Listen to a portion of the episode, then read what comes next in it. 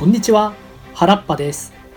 時は幕末1864年。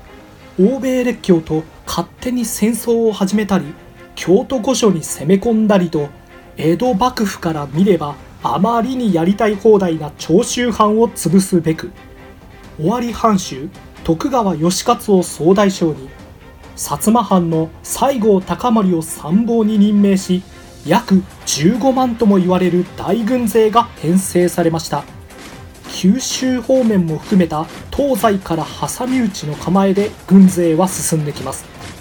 これに対し長州藩のトップである毛利高親は幕府軍に使者を派遣。そしてこんなメッセージを伝達しました。我が長州へ迫る幕府の方々にお伝えしたい。ごんごめんなさい。わ、我が家臣が国を思うあまり暴走してしまいました。全面的に謝りますので、どうかお許しくだされ。この申し出に対し、交渉には地理的にも距離が近い薩摩藩が当たります。そして話し合いの結果、こんな条件が出されました。前年、京都攻めを画策した4人の参謀は打ち首。五家老の3人が責任を取って切腹。その他本拠地としている山口城を破壊するなどもろもろの項目を提示しこの処分を受け入れ謝罪するなら幸福を受け入れるでごわす。という結論を出しました。ところが幕府の上層部はこれに反発。ぬるい責任者の処罰だけとは。二度と逆らわぬよう徹底的に潰すべし。しかし、西郷隆盛はこう主張しました。こんまま戦えば確かに我らは勝つ。じゃっどん。長州も死に物狂いで抵抗しまんそ。今は日本の中で争っ商売ではありもはん。一刻もはよ海外のことに集中すっどん。賢か選択じゃ。ちなみに幕府以外の藩にしてみれば長州を叩いたところで何か得があるわけでもなく出費や被害が増大する前に早めに終結させたいという思惑もありました。そんなこんなで渋々ながら徳川家もこれを受けかくしてこの戦争は戦わずして江戸幕府の勝利という結果に終わりました。さて当然の流れとしてこれ以降長州内では幕府に絶対服従しようという意見が主流となります。こうして主導権を握った分かりやすく言うところの徳川家万歳派は言いました。以後我らは絶対の忠誠を誓いまする。上様にあだなす輩の始末はお任せくだされ。長州藩内の状況は一変江戸幕府に逆らったり反対の思想を持っていた人間はバシバシ捕らえられていきました。その矛先は尊皇派であった高杉晋作にも向けられます。身の危険を感じた彼は長州を脱出し九州へと逃げ隠れました。しかし自分の抜けた後故郷はどうなったのか。その情報を潜伏先で耳にするたび彼の心はざわつきました。まず思想的にすっかり幕府様々になってしまったのはもちろんかつての仲間が次々と粛清され中には吉田松陰にゆかりのある人物もいました。また自身が創設した騎兵隊も強制的に解散させられていました。今まで築き上げてきた全てが犠牲となり消えてゆく。無意味になっていく。熱き魂を持つ高杉はもはや黙っていられなくなりました。もう我慢の限界だ。こうなれば長州へ戻って挙兵するぞ。高杉晋作は密かに下関へと戻ると元騎兵隊のメンバーや粛清を逃れた長州藩士を集めてこう呼びかけました。諸君今こそ立ち上がり戦おう。長州を我らの手に奪還するのだしかし、気持ちはわかる。だが今は無理だ。長州の主導権を握った徳川家万歳派は当然正規軍を動かせます兵力は何千あるいは万単位で動かすことも可能かもしれません対する高杉たちは全員が賛同して集結したとしてもせいぜい数百人単位その上どこの勢力の後ろ盾もなく装備や資金の面などもまるで準備をしていない状態であらゆる面で勝負になりません。しかし高杉は力説しました。時が経つほど長州は奴らの思想に染まる。そして盤石となればもう付け入る隙はみじんもない。松陰先生も散っていった同志たちも全てが無駄死にになってしまう。待て高杉感情だけで戦はできまい。いや俺には秘策がある。まさか戦いを挑むはずがない。敵も当然そう思っているだろう。そんな今だからこそ唯一奇襲をかけられる。他の皆はどうだ？ところが申し訳ないがさすがに無茶すぎる。状況を考えれば至極当然ですが旗から見ればあまりに無謀。残念ながらその場で賛同する人間は現れませんでした。もういい分かった。諸君らには頼まない。こうだったら俺一人で行くゆえ馬を一頭貸してもらいたい。彼は皆の前を後にしようとしましたがその時待て俺はついていく。い伊藤本当か？ありがたい。しかしいいのか。ここから先はもう引き返せんぞ。何？ここまで来たら一連卓勝それにお前はたった一人であの大英帝国さえやり込めた男。今回も何かやってくれるのだろう？ああもちろんだ。よーし。行くぞ。この時伊藤博文は小さな隊のリーダーであり彼が率いる約30人とまたその他に感化された人間も50名ほど現れ合計80人ほどになりました。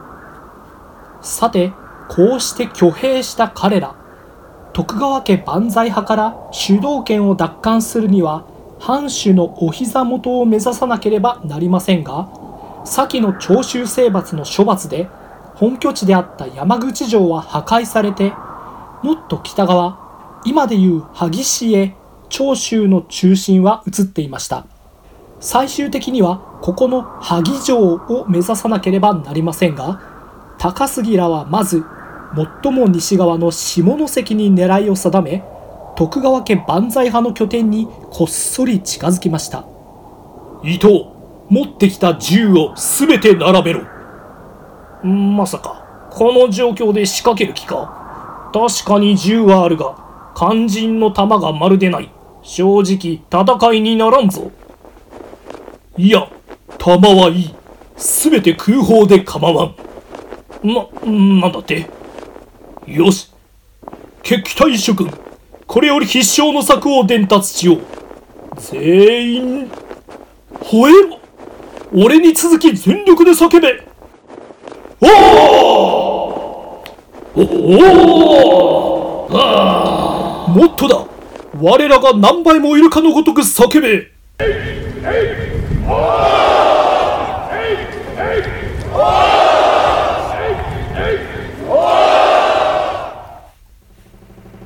80人は声を限りに叫びました突然の騒ぎに徳川家万歳派は驚きますな、にこれは何事だ？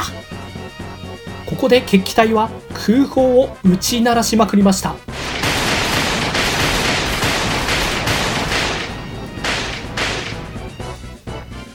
で、敵襲敵襲反乱軍だ。拠点へなだれ込んだ高杉らは混乱に乗じ偽の情報を叫びまくりました。敵はとんでもない大軍だ。囲まれているぞ。皆の者引け。撤退命令が出ているぞ。この奇襲は見事に的中。動揺した徳川家万歳派は逃げ散りかくして決起隊は無血で下関の拠点を制圧してしまいました。この知らせは瞬く間に広がります。最初挙兵に反対していた面々もなんという男だ。ここまでやるとは本当に勝てるやもしれん。今からでも遅くね高杉に合流するぞ。かくして今度は虚構ではない本当の味方が続々と集まりその人数は1000をも超える規模となりました。一方徳川家万歳派もこの事態を受け鎮圧のため約4000の正規軍を出陣させました。ついに決戦となりますが決起隊は勢いづいて士気が高い上高杉は松下村塾で学んだ兵法や上海で見知ったイギリス軍の最新戦術を駆使。数で上回る敵を圧倒し直接対決に勝利しました。さてここで彼は休む暇もなく方向転換。今度は下関で奪った軍艦に乗り込み萩城の間近に迫りましたよし今から城下町へ撃って撃って撃ちまくれ空砲な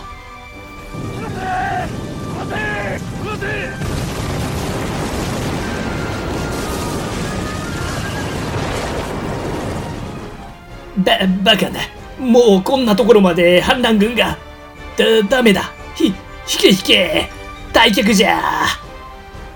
連敗していた徳川家万歳派は本拠地でもうまく統制が取れずに大混乱。戦わずして皆逃げ散っていきました。ここに来て再びの空砲作戦が大成功。もともと決起隊としても同じ長州の町を破壊するわけにはいかず。まさに最上の条件で長州藩の主導権を奪還しました。わずか80人の挙兵から電光石火。かつて桶狭間で勝利した織田信長もびっくりの大逆転勝利と言えます。さて早速高杉は毛利高親のもとへ赴きました。殿高杉晋作ただいま戻りましてございます。これより我ら再び日本のために立ち上がりたとえ幕府が相手でも言うべきことは言っていきます。よろしいですな。ふう。お前のことだ。どうせ言っても聞きはせんのだろさようせい。はこうして再び長州の思想は180度転換。欧米に不平等条約を結ばされながらそれを正そうともせず保身ばかりの幕府には日本は任せられないなどと主張し始めました当然ですが徳川幕府としてはこう思いましたおい、また長州藩逆払ってるぞ。ちょっとこれどういうことだいい加減にしろ。そしてこう宣言しました今度こそ長州藩を木っ端みじんにしてくれる。さあ再び軍を集結させ長州壊滅に動き始める幕府軍。当たり前ですがもう次こそは謝っても許してもらえるはずがありません。負ければ長州は全てを失いますが未だ戦力差は歴然。これに対し高杉晋作らはどう対抗していくのでしょうか。そして長州藩のたどってゆく運命とはちょっと長くなってまいりましたので続きはまた次回にお送りしたいと思いますここまでご視聴いただきありがとうございました。